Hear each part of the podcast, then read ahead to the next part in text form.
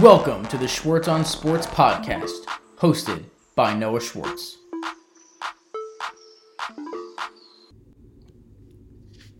Hey everyone, welcome back to Schwartz on Sports, episode number 17 here on the Belly Up Podcast Network. A lot of sports to get into today. I'm your host, Noah Schwartz.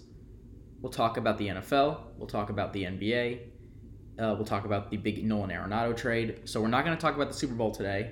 We'll get to that later this week, probably Friday when I do my next episode. But for today, uh, we'll talk another about another topic, football related, and then we'll uh, keep going with the NBA and baseball. So let's begin um, with the big trade from last night that broke. Matthew Stafford is getting traded for Jared Goff. Shocking. Uh, I was stunned when I saw it. I'm still stunned now, 12 hours or so later. And um, it was wild. I mean, I've never seen a trade quite like that one in my lifetime watching football. And I saw a, a, a, something that Adam Schefter put out this morning. He said that it was the first time in league history that two number one overall picks, uh, former number one overall picks, were traded for each other. So the first time that ever happened just shows you the historical significance, give you some context there about just how crazy this trade is. Uh, we've never really seen anything quite like this, and you know, I think in the NFL we're kind of moving towards where the NBA is, where the players control kind of their destiny a lot more than they have in the past, and players can get traded, and there's going to be a lot more movement among these rosters than we than what we've seen in the past. And this is just the latest, latest example of it. Uh, Matthew Stafford, number one pick 12 or 13 years ago, Goff five years ago, both quarterbacks, both stars, and now they're getting dealt for one another. It's something that you would have never thought you'd see, but you know here we are with today's NFL. It's definitely different than what we've seen in the past. So the way I want to compare this trade or, or, make a comparison to it is in terms of relationships and, and friends that you may have. So have you ever seen or have you ever had a friend who sort of seems to go by the beat of his own drum, doesn't really have a set group of friends that he likes to hang out with, but yet is the re- a really cool guy, super nice, super talented, uh, and when you get to know him, he's a little shy, but at the same time, you could just tell he's gifted. He's a good athlete. Uh, he's very nice. Everyone that he talks to, he gets along with, but he doesn't have a set group of friends. Super talented guy though. And then on the other hand, there may be people out there that you've met where maybe they're not as talented. Maybe they don't have the same gifts. Maybe they're not as nice. Maybe you know they don't they don't get along with you just as well. But they seem to have a set of friends that they can always rely on, always count on, and those other people just seem to be a cut above that person. And I think that's a good way to put this Stafford Goff trade. Matthew Stafford is the friend that you've had where he's super talented, but he just doesn't seem to have the people that he can rely on on a consistent basis. On the other hand, Goff's the guy that maybe is a cut below his friends, but yet his friends are extremely talented and he just isn't really. He just doesn't seem to be that super special person that you'd think would fit into that group, but at the same time he gets to hang out with those people. That's that's the careers of these two guys. And if you think about it, it makes a lot of sense because when Matthew Stafford was drafted into the league 13 12, 12 13 years ago, he went to as bad of an organization as you can possibly go to in football. The Detroit Lions are a perennial disaster. They can't hire coaches right. When they do hire coaches right, they fire them for no reason, a la Jim Caldwell. Uh, they never get the rosters correct. They have a rotating cast of general managers over the course of the over the course of many years. Uh, and then when they do have star players and they do have the offensive talent that you need to compete in this league, those guys end up either getting hurt a lot or the front office just really bothers them and makes them retire early, like Calvin Johnson. So it has been a really rough go for Stafford uh, with the Detroit Lions, and he's put up amazing numbers every single year. You can see why he was the number one pick. You can see why he is such a commodity around the league. He puts up 4,000 yards every year. He gets 30 touchdowns many, many years. I mean, he, he puts up amazing numbers but the the cast around him, uh, the front office around him, the coaching staff around him, it's never up to standard. And then you have a guy like Goff, and from the moment he got to the league, outside of his rookie year, I won't count his rookie year, but after that, each of the last four years, he's had a great coach in Sean McVay. They've had great offensive personnel on the offensive line, receiver talent. They've got a lot of that. They've always had great running backs, Cam Akers. Prior to that, Todd Gurley. And then the defense has always been near the top or at the top of the league you can see with uh, Aaron Donald, best defensive player of his generation. They traded for Jalen Ramsey a couple years ago. They have talent everywhere. And for whatever reason, Goff just never was able to elevate himself into the category of those other players. And he was really the one reason that that team was being held back. Now, he is a good quarterback, Jared Goff. He definitely is good. He just is the one thing that they were lacking to be a Super Bowl team. And if you look at the last four years of Goff's career under McVay, I'll go through each year one by one. But for whatever reason, Goff was the the thing that held them back a little bit. And so let's go back to his second year, Goff, McVay's first season. It's Goff's second year in the league, and they go 12 and 4. They make the playoffs. They lose a playoff game. Well, why is that? Well, Goff wasn't really good enough in that playoff game. Go to the next year. They go to the Super Bowl. All the way to the Super Bowl. They're the best team in the NFC. They beat the Saints on the road in the NFC title game. They go to the Super Bowl. And Goff can only muster a field goal the entire game against Bill Belichick. They lose by in a low scoring close game like 13 3, 10 3, whatever it was. Year three, this was last year. They miss the playoffs. They go 9 and 7. They've got a great team, and Goff just doesn't play up to standard. They miss the playoffs. Then his fifth year, which was just this past season, Goff's not consistent. He turns the ball over. You can tell McVay's getting really frustrated with his quarterback. They've got the number one defense in the league. They've got a great rushing attack. The offensive line is among the best in the NFL. And they win one playoff game against Seattle, and then they bow out against Green Bay in the divisional round, and that's that. So at every single stage, Goff has been the one thing that's held them back. And he's a good quarterback. He's had plenty of moments where he's played really, really well. He's had plenty of highs. But he's also had quite a number of lows, and those lows have outweighed the highs. And you can see how McVay and the front office there with Les Snead as the GM those guys have started to get really frustrated, and this past season you could you could really tell. McVay kind of grew up with Goff, and they had always supported each other, and it had always been a good relationship. And then when McVay earlier this year called out Goff after a loss, saying that he'd been that he'd been turning the ball over, making too many bad decisions, you were like, "Whoa!" You never thought McVay would say something about his franchise guy, because McVay's whole career was really predicated on how he could develop Jared Goff, and I think he took him to his peak he got him as far as he possibly could. But at some point, Goff's talent just sort of stalled, and there was nowhere for him to go. He was just sort of stagnant, and that was it. And as soon as he hit that level, and as soon as he started to stagnate, and other teams started to figure him out, they had to move off him because they feel like they have a Super Bowl team. They feel like with that roster, defensively and offensively, they have every single piece that they need, plus a championship level head coach to get back to the Super Bowl and this time win it and Goff wasn't the quarterback that they could rely on to get them there. So they moved off of him.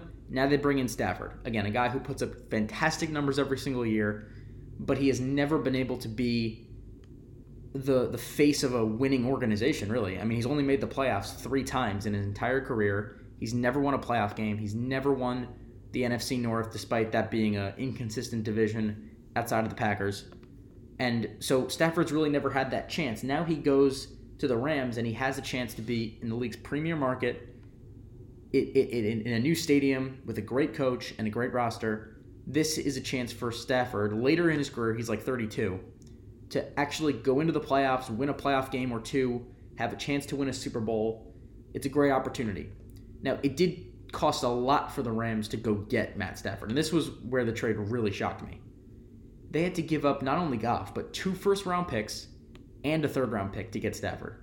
Now, I didn't think there's that much of a gap between Stafford and Goff, at least a gap that's worthy of the two first rounders and the third rounder, but it just shows you where the Rams are in terms of how they want to uh, how they view the future of their team because they've been trading first round picks galore the last few years. They traded two for Jalen Ramsey, they trade another two first round picks now for Stafford.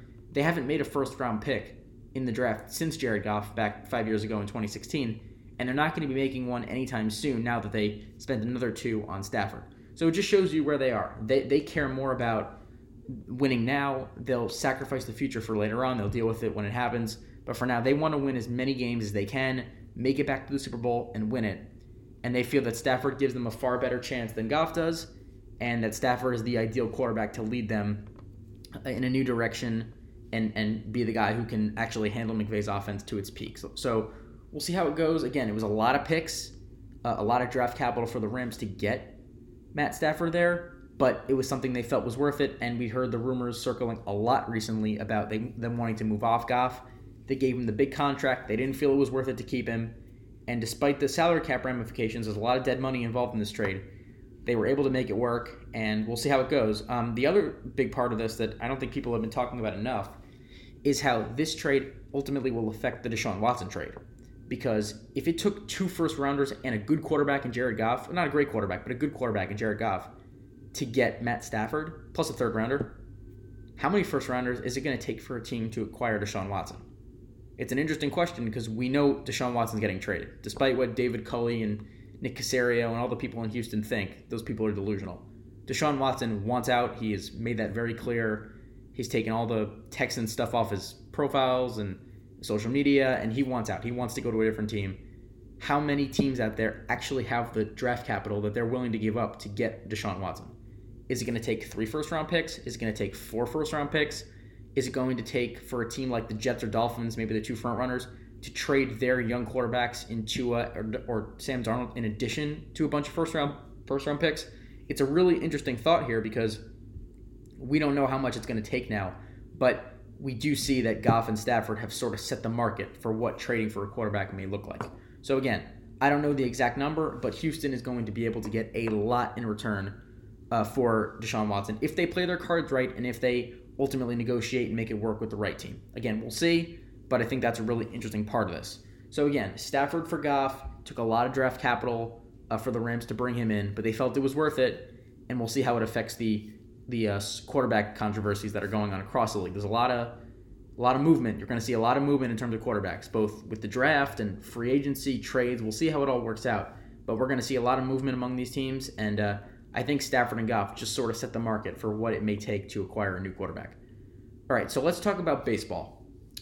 Nolan Arenado got traded the other day. That was kind of shocking too. As shocking as Stafford and Goff was, this was almost as shocking to me. Uh, not just for the fact that Nolan Arenado finally did get traded. We've been hearing about this for a long time, but the fact that it was St. Louis. And we had heard about St. Louis being a fit for maybe a day or two prior to the trade actually happening but it didn't seem like the right team for him was the Cardinals on the surface of it. The Cardinals are a small market, they're not paying big money for a lot of guys, and typically they sort of stay out of the free agent trade market. But they did make the move for Paul Goldschmidt a couple years ago, and I guess this is the direction they want to go in now, where they want to get stars and uh, be a, a, premier destination for the top guys. So they traded for Nolan Arenado, they gave a, bu- a bunch of prospects, and they got $50 million along with Arenado so that they can use that money to pay him. And uh, then you know they'll handle the rest of the contract. Rockies will handle 50 million. They'll handle the rest of the 199 million on the on the deal. So uh, we'll see exactly what the terms of uh, the contract are as this goes further, because we've heard that Arenado may ask for another opt out in a couple years, or you know they may change it a little bit. But what it looks like is the Cardinals are going to be on the books for about 140-ish million of this, 100 maybe 150 million of this new deal, and the Rockies will handle about 50 million of it. So it's complicated. There's a lot of moving parts here. Nothing is finalized, but Nolan Arenado will be the new St. Louis third baseman, and they have a superstar. Now, how does he fit? He fits great. This is a team that again they don't have a lot of star players. This is this is a franchise that loves to develop homegrown talent it loves to create guys from its minor league system and turn them into great big leaguers. So again, it's not really the Cardinal way, but in this case, it works. They had a hole at third base. Tommy Edman's been there for the last couple years. He's not great. He places too because he's a utility player. And they can throw Arenado in. He's the best defensive third baseman of his era, eight straight gold gloves. He'll be great defensively, and he'll have a chance to be the premier hitter in the middle of that order 35, 40 home runs a season, 120 RBIs, hit close to 300. He is a fantastic two way player, one of the five best players in the game today, and he'll have a chance to, to really make an impact with the Cardinals. And I think it's cool that we've seen so many of these other big market teams go for it and make moves. The Mets, the Yankees last year getting Gerrit Cole, the Padres go getting uh, going to get so many guys that they have, Blake Snell, Yu Darvish. It'll be interesting to see how. Uh, how Arenado can change the culture with the Cardinals and make them one of the elite teams in the National League. The National League is going to be a gauntlet. You're going to have the Mets, you're going to have Philly, you're going to have Washington, you're going to have Atlanta, you're going to have the Dodgers, you're going to have the Padres, the Cubs are always competitive. But the Cardinals are trying to throw themselves right into that mix. And for as much as the AL looks like it's going to be kind of a joke, uh, last year's top team in the race has dealt off a bunch of pieces, and you know the Yankees are still competitive, but not to the same extent as maybe they once were. The the NL is going to be the, the tougher conference, or the tougher league, I should say. It is going to be really, really difficult for a team to emerge because there is so much depth among so many of the different teams here that have actually tried to spend. And I did a, a segment on this in an earlier episode. I don't know exactly which episode, but it had to have been about a month ago. And I talked about how unfortunate it is that so many of today's big league teams have basically just stopped trying. And the Cardinals are one of the teams that hasn't done that.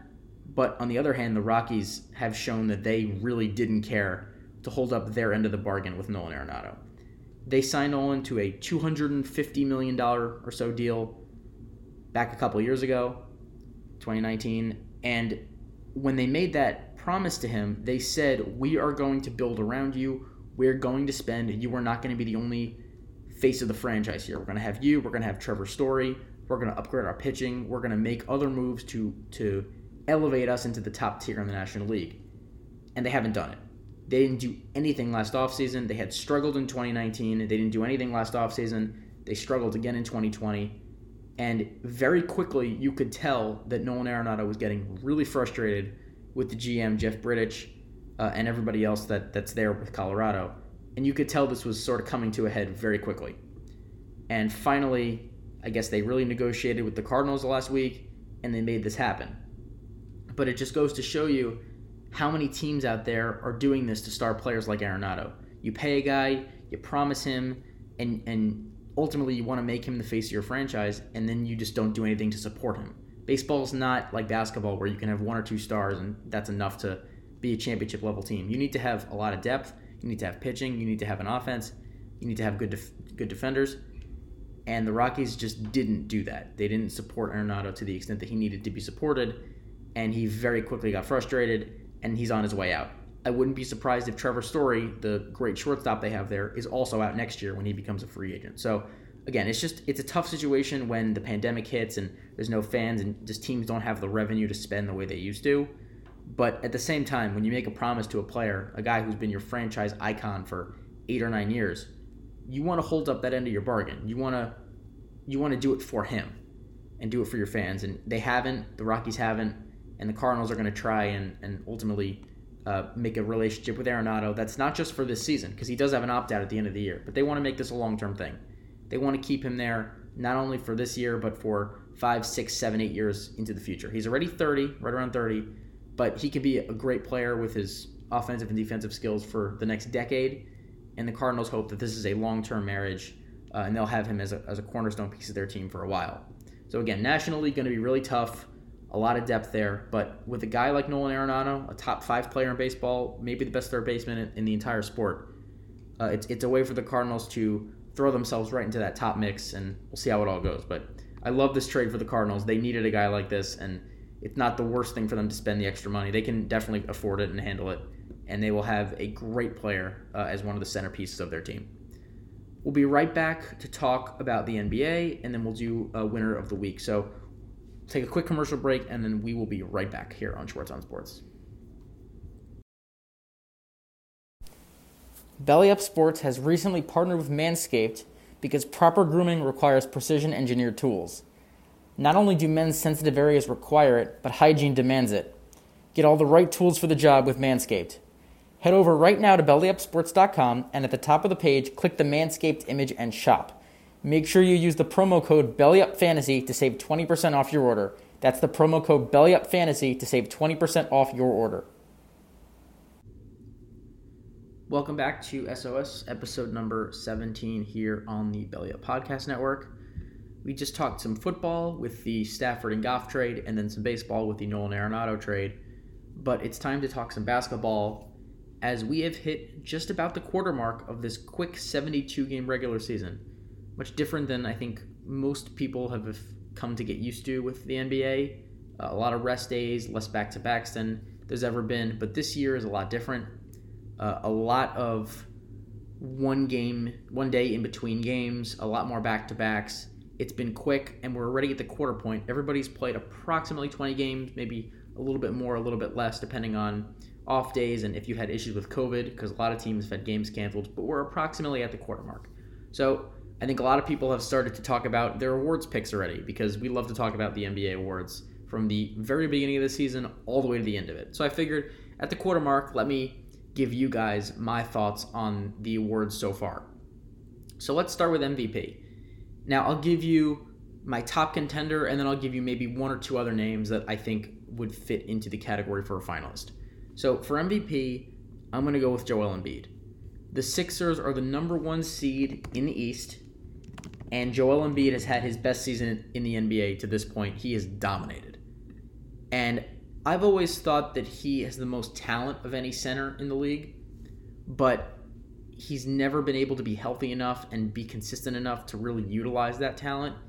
This year under Doc Rivers, they've had a, a lot of change with their roster. They've added more shooting, and it's allowed him to have the floor be a little more open, and he is just destroyed people on the block in the mid post, and he's shooting threes better than he ever has. He's averaging 27 or so points a game double digit rebounds every single night. He can pass. He's an amazing defensive player. He's a great rim protector. And the Sixers are playing great. They're 14 and 6. They're a game and a half or so ahead of everybody else, a game or two ahead. And he's playing at an elite level. So I think he's the MVP. I think a lot of people so far uh, have him as the MVP, not just because he's played so well, but because the MVP in the NBA is a lot about narratives and his narrative is great. His story has been fantastic. The guy who had a really uh, troubling season last year, he was hurt a lot. They were swept in the playoffs, and he has come back after the bubble and looked like a totally different guy. So I'll think, I, I, to me, I think Embiid's the, the MVP so far. The only other people that I would really consider to this point for the award is number one, Nikola Jokic, for what he has done, averaging a triple double for the Nuggets. They haven't played well enough for me to vote for him, but he's right there in the mix. And if they continue to win games, and play better than they did early in the season, he might win it. And then all, obviously LeBron James. 25 points a game, leading scorer on the Lakers. They're one of the best teams in the league, and he is doing things that we have never seen a guy do in his 18th season. He's still the best player in the world. He's dominating every night, and uh, LeBron is right in the mix too. So Embiid number one, and then Jokic and LeBron James are the two other names that I consider. But Embiid's the MVP. All right, rookie of the year. I think it's Tyrese Halliburton. Now, it's unfortunate that I haven't gotten to see as much of Tyrese Halliburton as I would have liked to, just because he plays for a bad team. The Kings stink, and they're not really on national TV a lot. They play out in California. I don't get to see those teams as often when they're not on TNT or, or ABC or ESPN. So I don't see a lot of Halliburton, but I've seen a lot of him on YouTube and on the internet, and this guy looks like the real deal. And the fact that he fell outside of the top 10 in the draft is it's shocking uh, what he is able to do, not just as a shooter and an offensive creator, but the way he looks so mature on an NBA floor, it's amazing. This guy doesn't turn the ball over. He doesn't make mistakes. He makes a ton of shots. He gets shots for other people, and he just looks so smooth on the floor. It looks like nothing intimidates him, nothing bothers him. He plays so cool, calm, and collected. And I think everyone that's watched him has been just really impressed with everything that he's been able to do on both ends of the floor. He's big, he's long, he's athletic for a point guard. He's done everything so far, and I think the Kings were really unwilling to trade Buddy Hield uh, this past summer and, and definitely last season when he was a little upset. I think they're going to be much more willing now to trade him at this year's deadline or maybe in the offseason because they think they have a star in the backcourt now to go alongside De'Aaron Fox and we already knew De'Aaron was amazing. He is one of the best players in the league now. They might have another guy who can match him. And if you have Halliburton and Fox, two excellent guards in your backcourt, that's a good start to have a really good team. And then when you have guys like Marvin Bagley and some of the other young players that they do have that continue to build this team up, but it's it's not a it's not a really great roster right now in Sacramento, but they're building it and they're on their way. And Halliburton is going to be a huge part of their future success. So he's the rookie of the year. Other guys I'd consider LaMelo Ball. He's been inefficient. He's been at times ineffective, but when he's on, my God, does he look special. His passing ability is clear. It's obvious. He is a phenomenal passer. When he makes shots, he's definitely uh, an effective player out there. Defensively, he's still still struggling, but he'll get better, and he's going to play definitely a lot more down the, the rest of this season for the Hornets. I've been impressed with LaMelo, and then James Wiseman. I thought James Wiseman was raw. I thought he would have a bad rookie year. He, I didn't think he was ready for the league. He is. He can make threes at seven feet. He is quite an athlete. I mean, his physical body is just, it's shocking how long and athletic he is for a guy that huge. Um, and for the Warriors, he's played a small role, but yet every single night you watch him and you're like, how did he do that? How did he how did he roll to the rim like that and dunk? How did he make that shot uh, as a guy that, that who's that big? So I've been really impressed with Wiseman. I think he's going to be really good one day. I wasn't as high as him on the draft. I was wrong. He's going to be excellent in the NBA for a long time. Most improved player. Now, this one is a weird award for me to vote for because typically I like to vote for people or I like to pick guys for this award who were really just at the bottom of the league and nobody knew who they were, and then all of a sudden they become stars or close to it. And that's why I usually prefer to vote for guys like Pascal Siakam uh, or, or someone like Devonte Graham last year. Those are the guys that to me fit the profile of a most improved player better. But this year there's nobody really like that. So I have to pick Jaylen Brown. And I, again, I don't normally do this because Jaylen averaged 20 points a game last year. But when you average 20 a game and then the next year you're at 27 a game and you're on one of the best teams in the league as the number two player and you look like an all-star lock and maybe an all-star starter i have to vote for you for this award. So in five years Jaylen has just improved so much. When he first got into the league he was just an athlete. He was a exciting young tantalizing wing and now he's polished. He can make shots. He creates shots for other people. He's a great defender he has improved significantly under Brad Stevens with the Celtics, and I think he's the most improved player. I, it, it's hard for me to say that because again, I don't really vote for guys like Jaylen. That's why I don't really. I didn't think Luka Doncic was worthy of the award last year, or Jayson Tatum last year. I didn't think he was worthy. But in this case, Jaylen has made the best case so far. Other names I'd consider would be Jerami Grant and Christian Wood. There's not an obvious candidate, as I said, but Jaylen to me is the most improved player, and I did vote for him. I can say I did vote for my All Star starters a few days ago, and I did put Jaylen Brown as one of the two starting uh, starting backcourt members in the East. So Jaylen has been amazing, and I, do, I have nothing but admiration for what he's been able to do this year. Defensive Player of the Year, tough one, another tough one. I think it's Anthony Davis. You could you could say Rudy Gobert, you could say Kawhi. Most people think it's Kawhi or uh, Giannis or Rudy Gobert is the best defender in the league. I think it's AD what he does guarding all five positions every night, I mean, he, he makes the Laker defense what it is. They would not be able to have such an aggressive scheme, forcing turnovers and uh, you know the lack of switching that they do. They really like to stick stay connected to ball handlers. That's not possible if they don't have a guy like Anthony Davis who makes it easier on everybody else. So I think he should have won it last year. I think he deserves to win it again this season. His jumper and his scoring have not been where it's where it, uh, where we typically would see it. He was 27 points a game last year, much lower this season. He's been struggling, but defensively he brings effort every single night, and he is the reason why the Lakers are in the top three in defense so far early in the season. So AD is my defensive player of the year. There are other candidates worthy. Sixth man of the year. This one's an easy one. It has to be Jordan Clarkson. Jordan Clarkson has been outstanding for the Utah Jazz this year. Just outstanding and they're the best team in the league. I'm going to talk more about them later. But Clarkson's the guy off the bench who makes all click because he comes in and he's a spark plug. He makes shots, he creates shots for other people, and he's playing really hard defensively. I've been really impressed with Jordan Clarkson. This guy has improved a ton over the last few years. He was a Laker, he was just in a, a nice spark plug scorer. Then he was in Cleveland and he couldn't make a shot with LeBron. Now he's in Utah and it all has clicked. And he's having the best year of his career so far. He's definitely the sixth man of the year, uh, highest scoring bench player in the league early in the season at just around 17 points a game. Jordan Clarkson is your sixth man of the year, and there's nobody even in consideration to win the award but him. Finally, coach of the year, another hard one. This is the hardest award for me every year to vote for, to, to, to think about. There are so many candidates every year, coaches that I really like the job they do, but one person to me has stood out above the pack so far early in the season and it's from a team that nobody expected would be where they are. It's JB Bickerstaff of the Cleveland Cavaliers. They're 9 and 10. This was a team the last two years since LeBron left them. They've been among the worst teams in the entire NBA. And now they're 9 and 10, and they're seventh in the East with a chance to, to even raise a little bit in the standings because the Hawks and Celtics are only a game ahead of them. it has been really impressive what JB Bickerstaff has been able to do. And this was a guy who took over as the interim coach midway through last season after John Beilein was let go.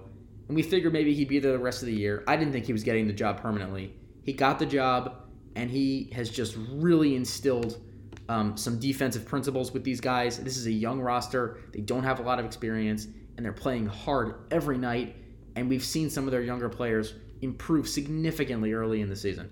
Collin Sexton is playing at an elite level, averaging just around 25 points a game. Darius Garland has improved. Larry Nance Jr. is leading the league in steals, playing the best basketball of his career.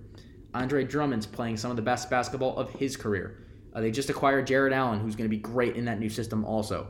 So I love where the Cavaliers are headed. They don't have a star yet. They, they're still waiting for that superstar.